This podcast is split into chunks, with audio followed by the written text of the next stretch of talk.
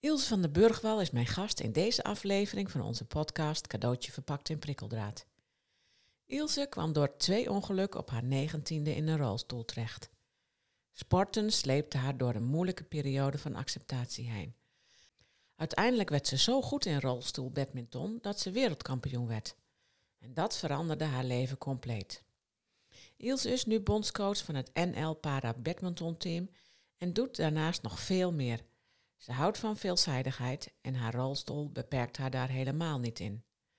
We praten in de podcast onder andere over hoe het is om altijd pijn te hebben, het fenomeen identificatie, slachtoffer, lijden met een lange ei of lijden met een korte, de baaldagen die er ook zijn, hoe sport haar hielp om haar ellende te verwerken, haar carrière als sporter en bondscoach, haar andere bezigheden.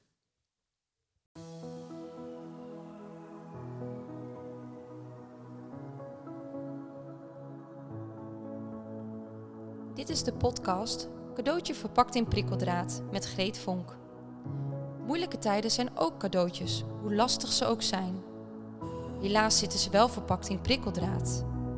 In deze podcast willen we je inspireren en kennis aanreiken, waardoor je een andere kijk krijgt op de ellende van jezelf of van iemand anders. Met als uiteindelijk doel om een completere versie van jouzelf te worden en of om dat proces bij de ander te ondersteunen.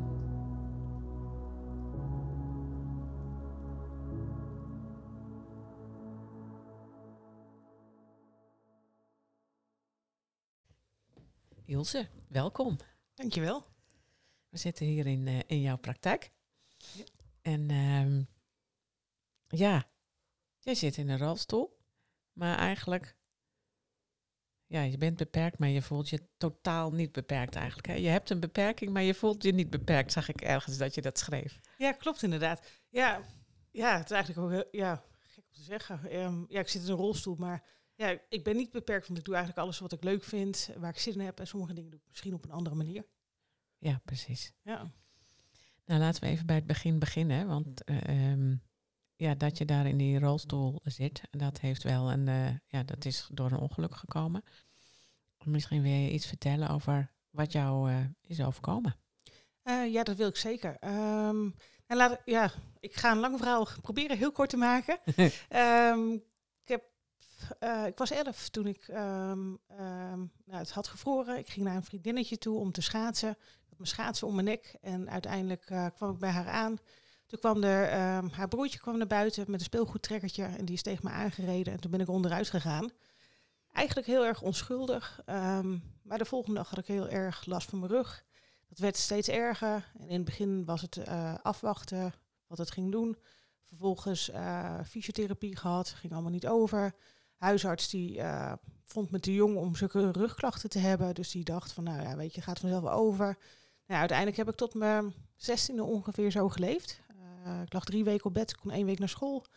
Uh, had veel uitvalsverschijnselen in mijn benen.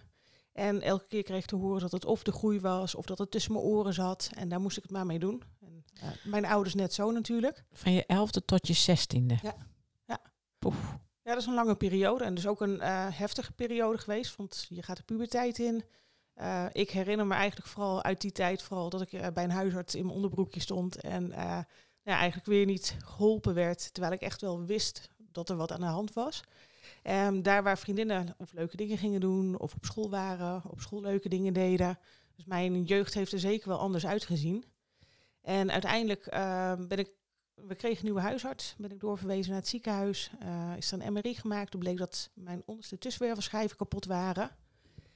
En toen uh, uh, hebben ze een kijkoperatie gedaan. Toen bleek het echt een serieus probleem te zijn.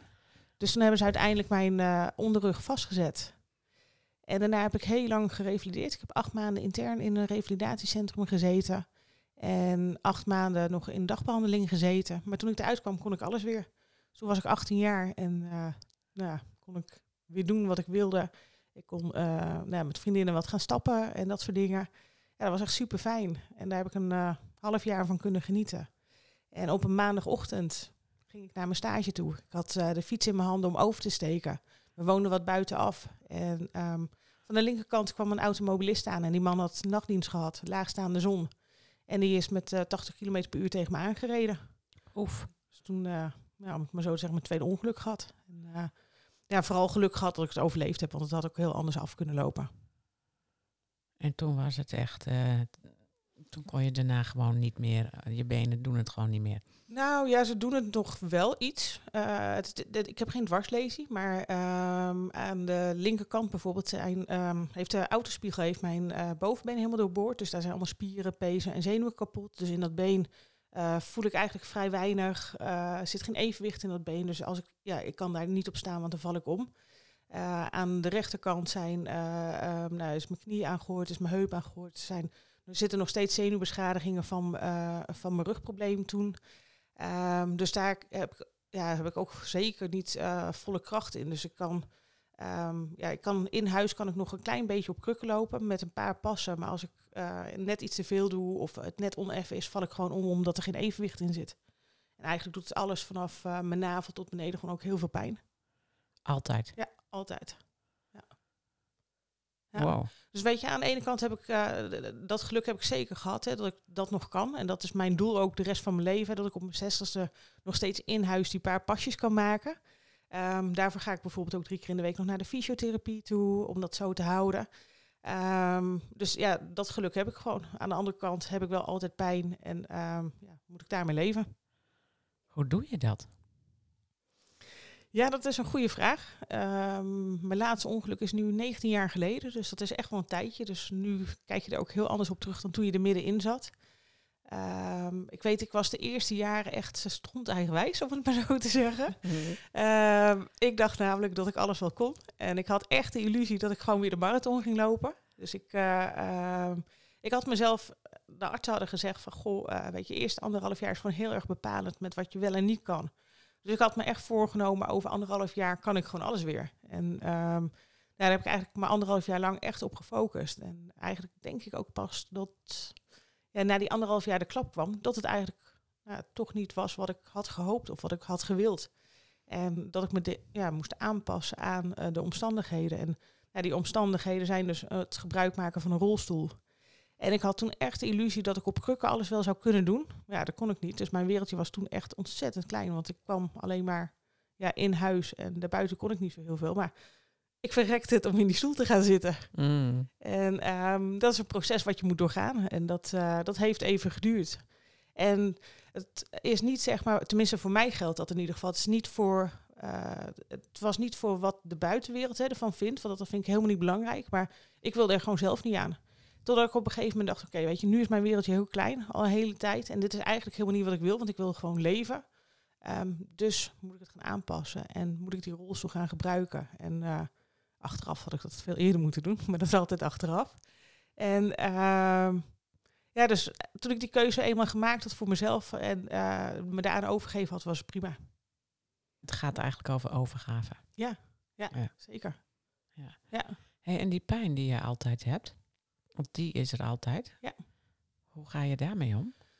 Um, ja, weet je, je went eraan, denk ik. Het, uh, de eerste jaren waren het echt pieken en dalen, omdat je gewoon niet weet wat je grenzen zijn daarin. Um, wat kan je wel, wat kan je niet. Um, op een gegeven moment leer je steeds beter je grenzen kennen en worden de pieken en dalen ook gewoon kleiner. En zit het eigenlijk in een range waarin het gewoon acceptabel is. En ja, dit is gewoon voor mij normaal. Ik weet niet wat het is om geen pijn te hebben.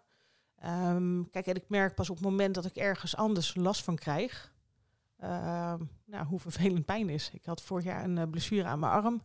En daar had ik heel veel pijn aan. Toen dacht ik, oh ja, eigenlijk is pijn echt heel vervelend. ja, weet je, de rest is zo gewoon dat mijn onderlichaam ja, pijn doet. Het, ja, het, ja, het is zo, ja, misschien heel moeilijk om uit te leggen. Of, of, of voor mij is het zo vanzelfsprekend. Je hebt het helemaal geïntegreerd eigenlijk. Ja, ja denk het. Ja. ja. Dus die pijn aan je arm, die er, die er normaal niet is, daar heb je dan last van. Ja, grappig hè? Ja. maar dat, is dan, dat zijn de uitschieters dan, hè? want ik dat zit, dan zit het niet meer in die range ja. Weet je, wat je, van wat je gewend bent. Ja, kost het ook veel, veel energie? Want, je, want jij hebt, nou ik heb uh, jou gekeken wat je allemaal doet. Hè? Ja, je, bent, nou, je bent heel erg goed in, in badminton. Wat gaan we zo nog even naar kijken? Maar je bent heel erg goed in badminton geworden, ook wereldkampioen. En Nou, dan ben je nu bondscoach en je bent ondernemer en je spreekt en eh, je hebt ook een coachpraktijk, dus je doet ongelooflijk veel. Ja. Soms hoor je wel eens van dat mensen, ja, pijn, dat dat heel veel energie vraagt. Hoe doe jij dat?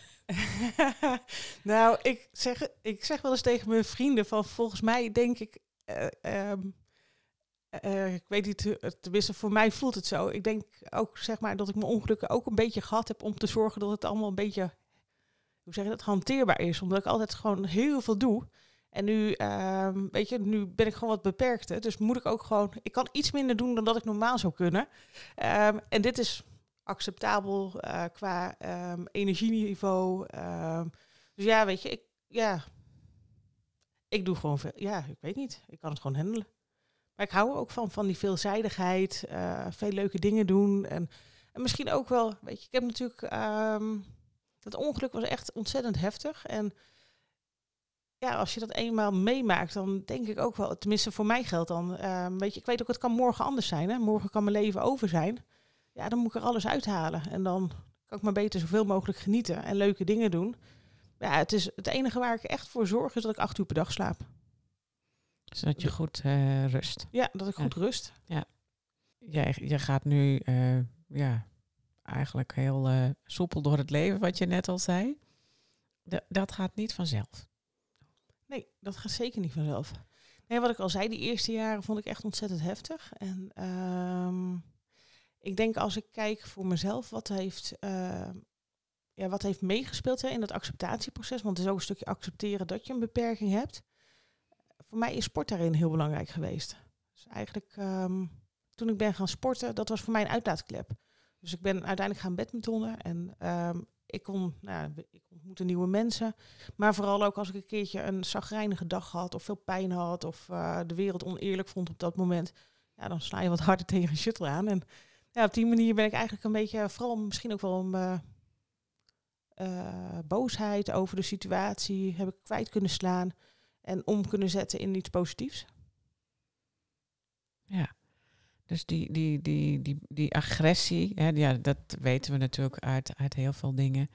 De boosheid, de emoties, die, die moet je, ja, die moeten eruit. Ja, zeker. En dat heb jij vooral met sporten gedaan? Ja, absoluut. En had je daar ook goede begeleiding in? Of hoe ging zoiets? ja, hoe ging zoiets? Nou, ik heb vroeger um, twee jaartjes staand gespeeld voordat, ik, uh, uh, voordat mijn rug begon. Dus uh, ik kende badminton al wel. En op een gegeven moment dacht ik wel, um, ja, het hele medische fitness wat ik natuurlijk deed, ja, daar werd ik een beetje gek van. Want ik vind fitness gewoon niet zo heel erg leuk. Nee, daar, zijn we, daar zijn wij het over eens. Daar vind ik ook geen flikker aan. Nee, daarom. Dus ik dacht, ja, ik moet echt wat anders gaan doen. Iets waar ik plezier uit haal. Want ja, weet je, anders ben je ook niet gedreven om er het beste van te maken. En uh, kijk, ik weet natuurlijk heus wel met mijn boerenlogica dat het goed voor mijn spieren is en voor het onderhoud. Maar ik dacht, ik moet echt een beetje spelelement hebben. Dus uiteindelijk ben ik uh, gaan kijken bij allerlei sporten. En ja, toen dacht ik wel, ja, badminton vond ik vroeger altijd leuk. Heb ik natuurlijk jarenlang niet kunnen doen vanwege mijn rug en nu vanwege dit ongeluk. Ja, misschien moet ik toch maar eens gewoon uh, het ja, gaan badminton in de rolstoel en eens gaan kijken hoe dat gaat. Dus zo, uh, zo ben ik begonnen met sport. En ik heb er niet zozeer begeleiding in bij gehad, wel met mijn fysio-overleg van, goh, is dat verstandig hè? Um, ze hebben mijn onderrug vastgezet, uh, is pas badminton erbij, want je hangt best wel wat achterover in de rolstoel. Kan ik daar problemen mee verwachten? Dus dat hebben we wel even goed uitgezocht. Ja, toen daar een go voor kwam, uh, ben ik begonnen en uh, nou, is het een beetje uit de hand gelopen. Ja, toen werd je zomaar ineens, uh, dat ging ook heel vlot eigenlijk, hè? Wereldkampioen. Ja, klopt. Ja. Het is, uh, nooit, ik ben nooit met die intentie gestart. Ik dacht, ik ga gewoon vooral sporten. Ik ga nieuwe mensen ontmoeten. Um, ik ga iets anders doen dan het fitnessen. En um, ik ga het één keer in de week doen. En dat vond ik zo leuk. En ik was er, nou, ik groeide daar heel snel in. En uiteindelijk ben ik uh, twee keer per week gaan badmintonnen. Nou, uiteindelijk naar drie keer gegaan. Toen werd ik eens meegevraagd voor een toernooitje in Frankrijk om dat te gaan spelen. Ach, toen dacht ik, ja, waarom ook niet? Weet je, ja, wat zou me tegenhouden? Dus toen ben ik dat gaan doen. Dus dat was mijn eerste internationale toernooi. En toen dacht ik, oh, ik ben eigenlijk best wel... Ik kan wel meekomen, zeg maar, met de top. Ja, en zo uh, ga je natuurlijk steeds een stapje verder. En dan ga je in één keer een EK spelen, ga je een WK spelen. Ja. Dan blijkt je echt wel heel goed te zijn. Hoe heeft dat jouw leven veranderd? Ehm, ja, het is wel ehm, ja, eigenlijk heel erg. Ik denk, eh, voor mij is er echt een, eh, ehm, een wereld voordat ik wereldkampioen werd en een, en een leven erna, om het maar zo te zeggen. Ja, hè? Ja. Ja. Wauw. Ja. Wa- wat waren de grootste verschillen? Of wat zijn? Ehm, nou, ik denk het, eh, ehm, voor mij hè, tot, tot aan het wereldkampioenschap heeft echt in het teken gestaan van herstel, eh, van pijn, van eh, je leven weer op de rit krijgen. En dan ehm, nou, blijk je ergens goed in te zijn en dat ga je uiteindelijk uitbouwen. En nou, eigenlijk alles viel helemaal samen met dat wereldkampioenschap. En dat was echt heel tof. En ja, weet je, daarna ik, het was helemaal niet dat ik daar het van de daken schreeuwde of zo, maar gewoon voor jezelf. Hè, het bewijs dat je, ehm, ondanks eh, wat je hebt meegemaakt, ondanks de rolstoel, dat je gewoon nou ja, de beste van de wereld kan worden. Dat eigenlijk, nou ja, als je maar wil en als je maar doorzet en eh, ervoor gaat, dat je eigenlijk heel veel kan. Ja, dus het was ook een soort van. eh, ehm, daar hebben ze. Nee, ik moet het even anders zeggen. We hebben het over identiteit soms wel eens, hè? En ehm, ik had ook een boek gelezen van eh, Dirk de Wachter en Manu Kersen. Dat heet Goed leven met kwetsbaarheid en beperking. En dat gaat over. Een van de dingen die daarin staan in het boek vond ik heel interessant over identificatie. En mensen die identificeren, of de, de omgeving, die identificeert je heel vaak met je beperking. Mensen doen dat soms zelf ook. Speelt dat heel, heel erg een rol eh, in, dit verhaal? Hoe moet ik dat zien? Nou, ik denk het niet. Ik denk dat ik vooral zelf echt eh, in het begin de meeste moeite met mijn beperking heb gehad. Ehm, ik heb nooit heel erg veel aangetrokken van wat de buitenwereld vindt. En ik denk ook omdat ik het juist zelf eh, zo zie en ehm, mezelf ook niet beperkt voel, dat de omgeving dat ook heel erg proeft. Voor een aantal vriendinnen bijvoorbeeld, eh, voor hun kinderen ben ik nooit Eels in de rolstoel, maar altijd, hey Eels met die rode haren. Dat vind ik altijd heel veelzeggend. Hè? Dus dat zegt iets over dat ze mij gewoon als mens zien en niet als iemand in een rolstoel. Ja, weet je, en daarnaast heb ik ook gewoon mijn normale dingen, ehm, ondanks dat ik in een rolstoel zit. Eh, weet je, je komt de normale dingen tegen. Je wordt, nou, laat ik voor, als ik daar voorbeelden over noem. Ik ben een keer, eh, ik werk gewoon, of tenminste, nu heb ik mijn eigen praktijk, maar voorheen zat ik eh, in de grafische industrie. Nou, weet je, ik ben ook wel eens ontslagen geweest. Eh, mijn ouders zijn uit elkaar gegaan. Ehm, weet je, het zijn ook gewoon alle normale dingen die bij het leven horen, die maak je ook gewoon mee. Dus ja, weet je, is het. Ik identificeer me er niet zo mee. Nee, maar dat gebeurt veel. Ja, klopt. en Loop jij daar ook tegenaan? Nee. Eigenlijk Misschien zie ik het wel niet, ik weet niet. niet. Nee, dat kan ook. omdat je er zelf gewoon niet meer mee bezig bent. Nee, totaal Nee. niet. Nee. nee.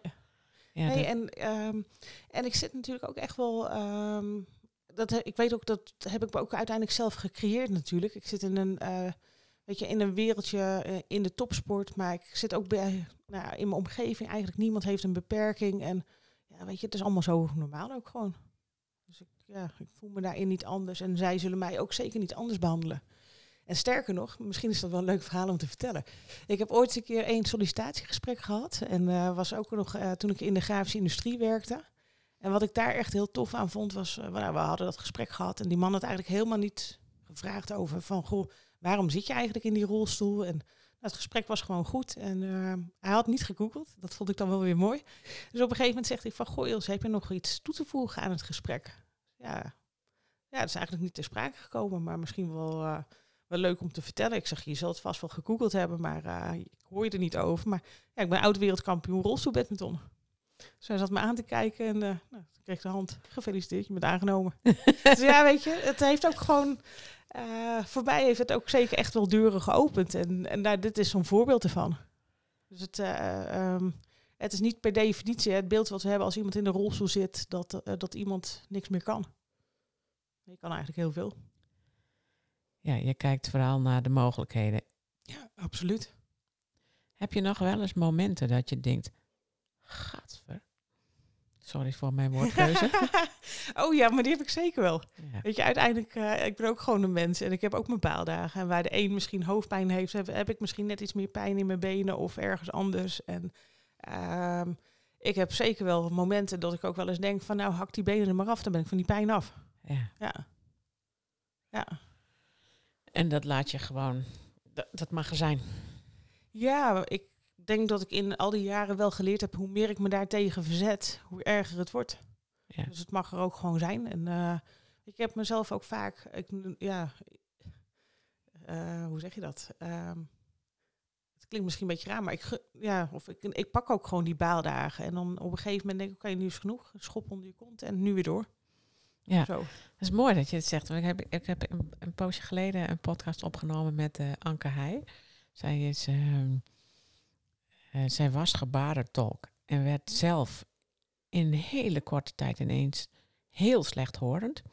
Dus kon haar werk ook niet meer doen. Nou, dat stortte helemaal in. En, ehm, en die, die zei op een gegeven moment van ja, ik heb... Mijn wereld is veel leuker geworden. Ik heb echt een veel leuker leven. Maar zo nu en dan heb ik enorme baaldagen Ja. nog. En juist dat, om krachtig te zijn, heb ik die kwetsbaarheid ook nodig. Ja, maar dat geloof ik ook. Ja.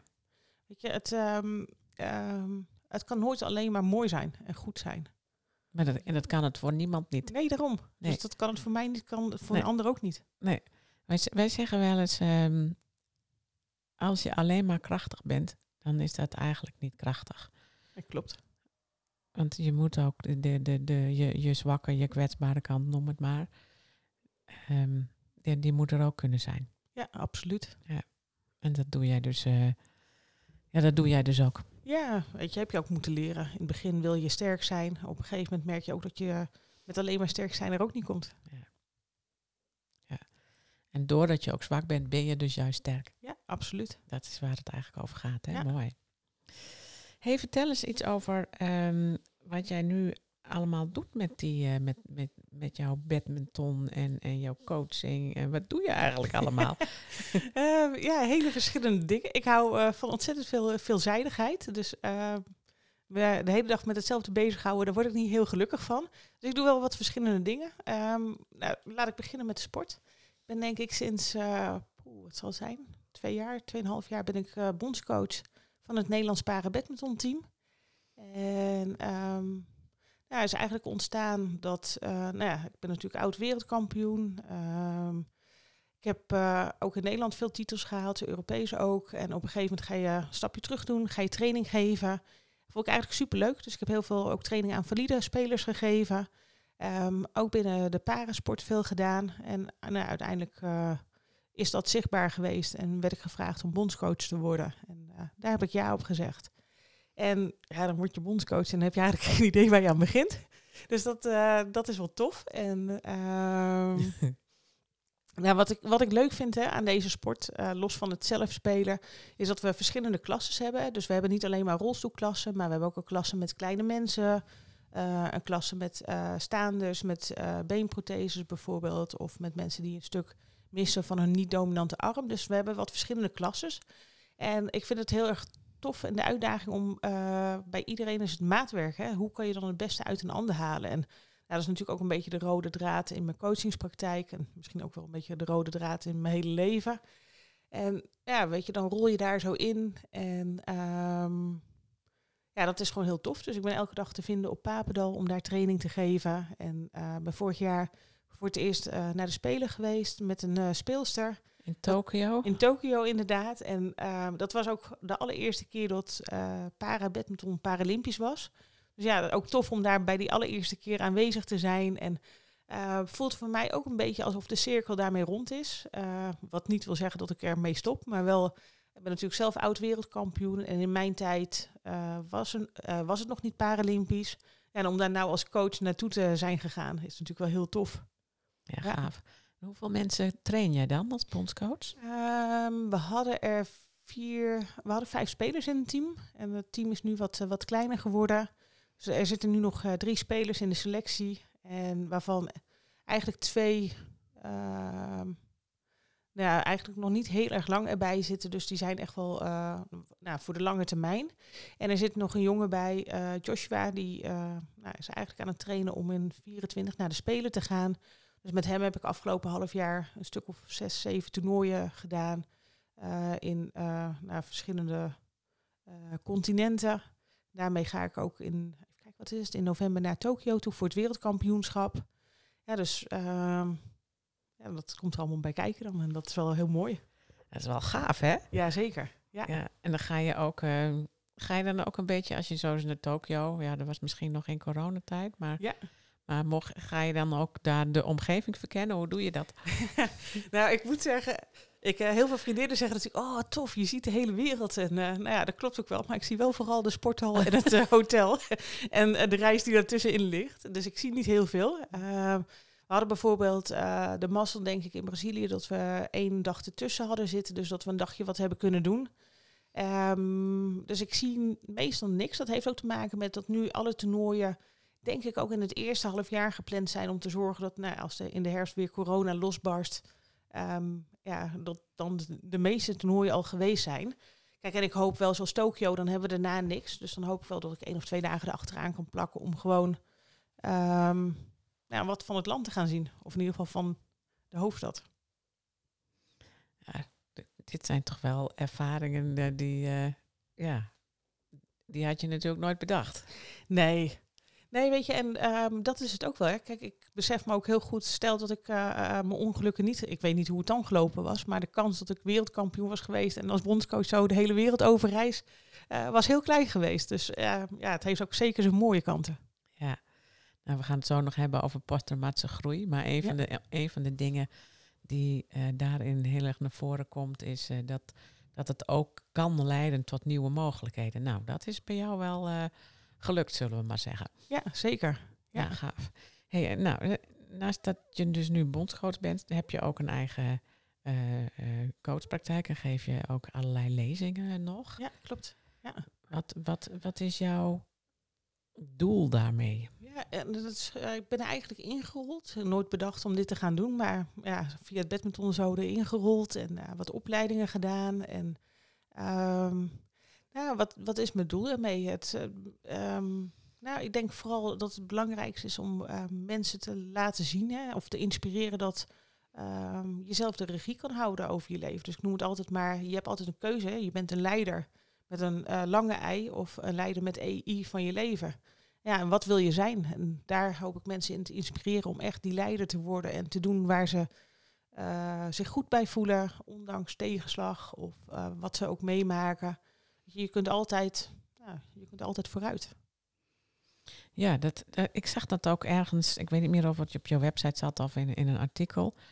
Maar ehm, ja, dan zeg je ook, hè, eh, ehm, als ik iets geleerd heb, is het wel dat je zelf wat van het leven moet maken. Ongeacht wat je hebt meegemaakt, ongeacht je situatie, je hebt er zelf invloed op. Ja, eens. Eh, kom je ook wel eens mensen tegen die, die het daar niet mee eens zijn? Nou, ik denk dat ze het vaak niet bewust zijn dat het dat meer is. Ehm, ik, in mijn praktijk ben ik het zeker nog niet tegengekomen, maar wat ik wel zie eh, binnen eh, het aangepast sport, zie ik wel echt wel veel mensen waarvan ik denk van goh, je hebt wel het gevoel zeg maar dat je alles eruit haalt, maar eigenlijk, eigenlijk blijf je erin hangen. En dat vind ik wel heel zonde. Dus dat is wel, ehm, dat vind ik dan wel ik weet, ik kan het niet veranderen, maar ik kan wel kritische vragen stellen. Wat zeg je dan?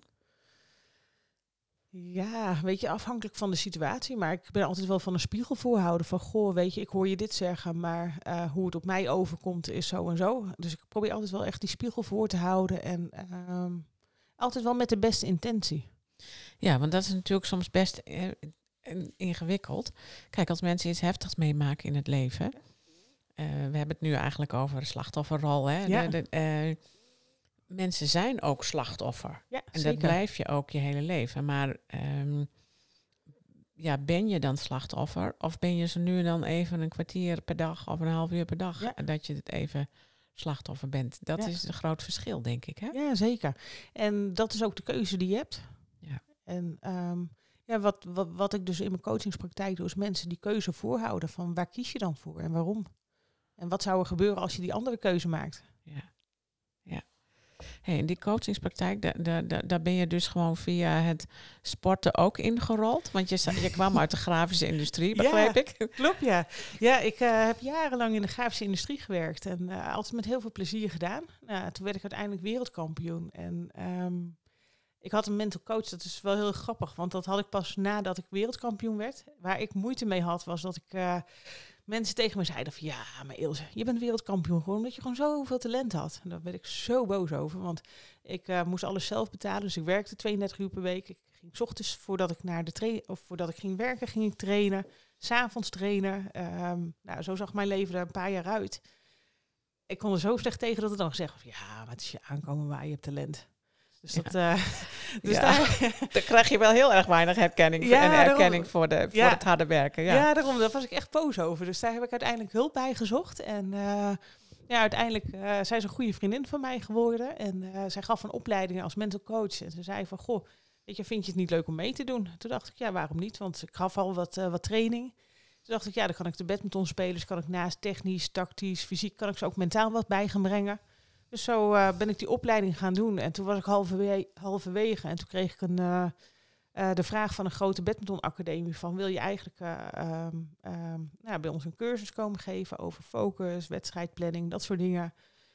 Wedstrijdstress. Ik zei, nou, dat lijkt me wel leuk. Dus toen zat ik bij de KVK en was ik ondernemer. dus zo is het eigenlijk heel organisch verlopen. En uh, in eerste instantie dacht ik ook echt van, nou, ik ga alleen met topsporters aan de gang, een stukje topsportbegeleiding. En uiteindelijk uh, ga je jezelf ontwikkelen en ga je ook kijken van, wat vind ik dan leuk? En ja, heb ik eigenlijk nu, ik doe nog steeds wel veel topsportbegeleiding, maar heb ik echt wel uh, een heel andere doelgroep in mijn praktijk. En eigenlijk vooral ook mensen die gewoon veel hebben meegemaakt. Mooi hoor. Ja. Mooi, mooi hoe dat dan zich zo ontwikkeld heeft, hè? Ja, maar dat vind ik ook leuk, weet je. Het, uh, het is allemaal niet zo gepland. Het komt op je pad en je kiest ervoor om ervoor te gaan of niet. Ja, precies. Prachtig. Ik wil het nog even met je hebben over, um, want zo kwamen wij uh, ook bij elkaar via LinkedIn. Uh, ja. Van, je had een artikel of iemand had je iets over jou geschreven en toen dacht ik, goh joh, die, dat is heel erg veel posttraumatische groei wat die dame, dame voor elkaar heeft gekregen. En nou, laten we eens contact hebben. Nou, dat hebben we gedaan. En toen zei jij van, uh, toen je ons boek had gelezen, Posttraumatische groei sterker door ellende. Ja, dat herken ik volledig. Wil je daar iets over zeggen? Hoe kijk jij aan tegen dat soort fenomenen? Hoe was het voor jou om dat boek te lezen? Um, nou, voor mij was het boek echt wel uh, gewoon één een, hoe zeg je dat, blik van herkenning. Ja, nou ja, een, een blijk van herkenning. Een, een, een feest van een herkenning. Feest, of een feest van herkenning, ja. Dat is, dat is beter verwoord ik inderdaad. Was het ik was zoeken. Ja, ik kon er ook even niet op komen. Maar het ja, heel herkenbaar ook. En uh, um, vooral, um, nou, en wat ik bij mezelf zie, maar ook omdat ik het in mijn omgeving zie, uh, in de topsport zie. Uh, zeker dat plaatje natuurlijk hè, van het posttraumatische groei, hoe dat eruit ziet. Ja, misschien dat kunnen mensen niet zien. Dus Nee. misschien moet je er even iets over zeggen. ja, dat, um, nou, dat is eigenlijk het plaatje natuurlijk. Hè, als je iets meemaakt, dat je, um, uh, je hebt natuurlijk verschillende fases die je doorloopt. Dus uh, je maakt wat heftigs mee. Je kan dan bezwijken, je kan, je kan naar de fase overleven, je kan naar de fase herstel en uiteindelijk kun je ervan groeien. En dat zijn natuurlijk processen die uh, uh, ik in meer of mindere mate natuurlijk heb meegemaakt. Maar die ik ook gewoon, nou, en in mijn praktijk, maar ook zeker binnen de sport heel erg terugzie. En um, ik zit natuurlijk ook wel echt in een wereldje waar mensen een beperking hebben. En ja, daar herken ik dit plaatje zo ontzettend goed. En ja, een voorbeeld is denk ik wel, um, als ik hem dan niet op mezelf betrek, maar ook nou, op Papendal dat je heel vaak met spelers wel gesproken die, die ergens tegenaan liepen of die onderling uh, niet met elkaar overweg konden. Ja, weet je, als je daarin blijft hangen, dan is uiteindelijk de consequentie dat je er niet gaat komen. Dus uiteindelijk moet je hier lering uit gaan trekken, hè? moet je gaan groeien en ja, moet, moet je het voor je gaan laten werken. Dus het is gebeurd en vanuit hier verder ga je groeien. En dan kom je ergens. En sommigen pakken dat op, sommigen pakken dat niet op. En dan is dat plaatje natuurlijk wel heel interessant om ook te laten zien van hé, hey, waar zit je nu? En ja, wat heb je nodig om verder te komen? Ja, en zo'n plaatje kan ook heel goed helpen ja. in, in de zin van... Um, ja, het is natuurlijk ook gewoon ellende. Ja. En, um, En het is logisch dat je dan gewoon in eerste instantie gewoon kapot gaat. Ja. Maar dat hoeft niet het eindstation te zijn. Nee, zeker niet. Nee. Nee. Nou, en sterker nog, en soms kan het ook gewoon helpen om mensen gewoon dan te vragen van waar zit je eigenlijk ergens? Ja, klopt. En dan ehm, en alleen al het hebben van een positief perspectief kan dan soms helpen. Zonder de pijn te bagatelliseren, zeg ik er altijd bij. Want dat, soms denken mensen dat, dat, dat, dat. Dat komt in deze podcast vaker naar voren. Sorry voor, voor sommige mensen die het vaker luisteren naar de, naar de herhaling. Maar ehm, ja, el- ellende is ellende, het blijft het ook. Ja, zeker. Maar je kunt er uiteindelijk wel van groeien. Ja, zeker. Weet je, en, en, maar dat, eh, zo ervaar ik het zelf ook. Weet je, uiteindelijk, eh, eh, als ik een keuze had gehad, had ik liever de ongeluk ook niet gehad. Maar het is gebeurd en, en dat blijft. Ja. En daar inderdaad heb je dan uiteindelijk een keuze in. Van ga je inderdaad groeien of blijf je erin hangen? Ja, precies. Nou, dat, dat, dat hangen, dat erin blijven hangen, dat heb jij zeker niet gedaan. Als jij nou terugkijkt naar jouw proces, hè, naar, om, om nu te komen waar je nu bent, wat, wat zijn dan de meest essentiële dingen daarin geweest? Ehm.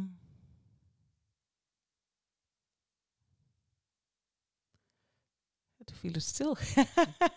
een eh, lastige vraag. Ook een hele goede vraag. Wat is essentieel geweest? Ik denk eh, vooral ook de juiste mensen om je heen hebben. Ik heb geen mensen in mijn omgeving die. eh, ehm, nou, laat ik, wat ik altijd een heel mooi voorbeeld vind, is dat ik. eh, ik lag met mijn rug, natuurlijk heel veel op bed. En mijn moeder zei altijd: Joh, Ilse, ehm, je doet alles maar lekker zelf. Het enige wat we voor je willen doen is de plintjes afstoffen. Dus ik werd echt wel getriggerd om gewoon echt wel zelfredzaam te zijn. mijn eigen weg daarin te vinden. En zo heb ik eigenlijk ook de mensen om me heen gebouwd qua vriendengroep. Die eh, zullen niet zomaar zeggen van... Goh Ilse, laten we jou dat uit handen nemen. Nee, je, weet je, je zoekt het zelf maar uit. En als je hulp nodig hebt, dan vraag je het wel. En ik denk dat dat wel echt wel eh, belangrijk is geweest in dit proces. Ze hebben jou gewoon als volwaardig mens eh, behandeld, zullen we maar zeggen. Ja, zo kun je het zien. ja, Ja, maar- dat is wel belangrijk, hè? Ja. Ja, dat- absoluut. Dat, dat merken wij gewoon ook heel vaak. Van, ehm, eh, ook hè, als mensen allerlei psychische klachten hebben, dan, dan wordt heel vaak vooral veel aandacht aan de klachten besteed. In plaats van aan de krachten en, en de mens en wie ze nog meer zijn. Ja. En ehm, jij hebt gewoon, je, gewoon niet geïdentificeerd, gewoon niet met ja, wat jou gebeurd is. nee, klopt. En daar heb je, je omgeving heeft daar, dat is een van de belangrijkste dingen. Ja, absoluut. Ja. Ja, Nou, dat is denk ik echt heel mooi dat je dat zegt. Het is ook heel erg passend bij, eh, bij onze podcast. Want wij hebben, eh, eh, mijn collega Anja Jonkind en ik hebben als missie dat posttraumatische groei een bekende begrip wordt dan posttraumatische stress. Niet zozeer omdat wij, eh, ehm, nou ja, laten we zeggen waarom we dat willen. Niet zozeer om niet, maar waarom, wa- omdat we gewoon juist hoe de omgeving jou benadert, heel erg vaak essentieel is. En als je als een zielig hoopje mens benaderd wordt, ja, dan word je ook een zielig hoopje mens. En als je gewoon als een volwaardig mens benaderd wordt met, nou ja, ondanks je beperkingen, wat, whatever, maakt niet uit, wat dan ook, ehm, dan, dan ben je ook een volwaardig mens.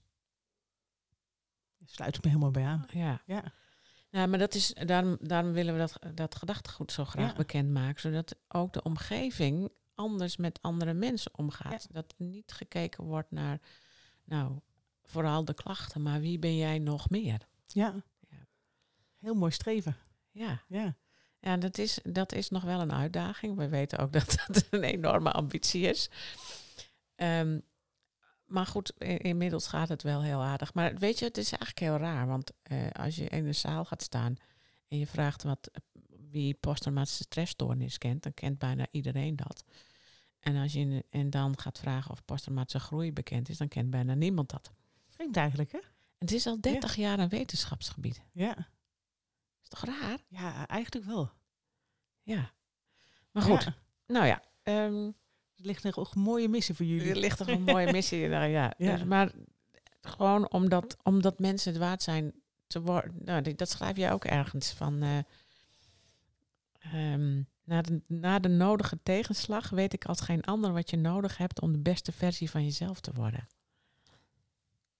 Ja. Dat is, is dat jouw, jouw doel in het leven voor wat betreft met anderen omgaan? Ja, zeker. Ja. Ja.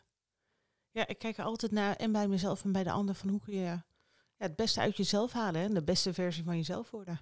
Ja. Ja, ongeacht wat je afkomst is, wat je, wat je meegemaakt hebt.